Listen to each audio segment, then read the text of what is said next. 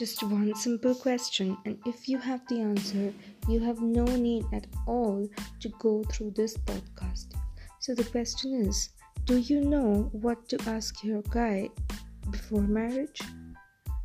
So, this is a quite tricky question, and obviously, this question not asked before marriage leads to divorce and lots and lots of tragedy on both sides of the story. So, if you really want to know what to ask a guy before you actually make that commitment, do tune into this podcast.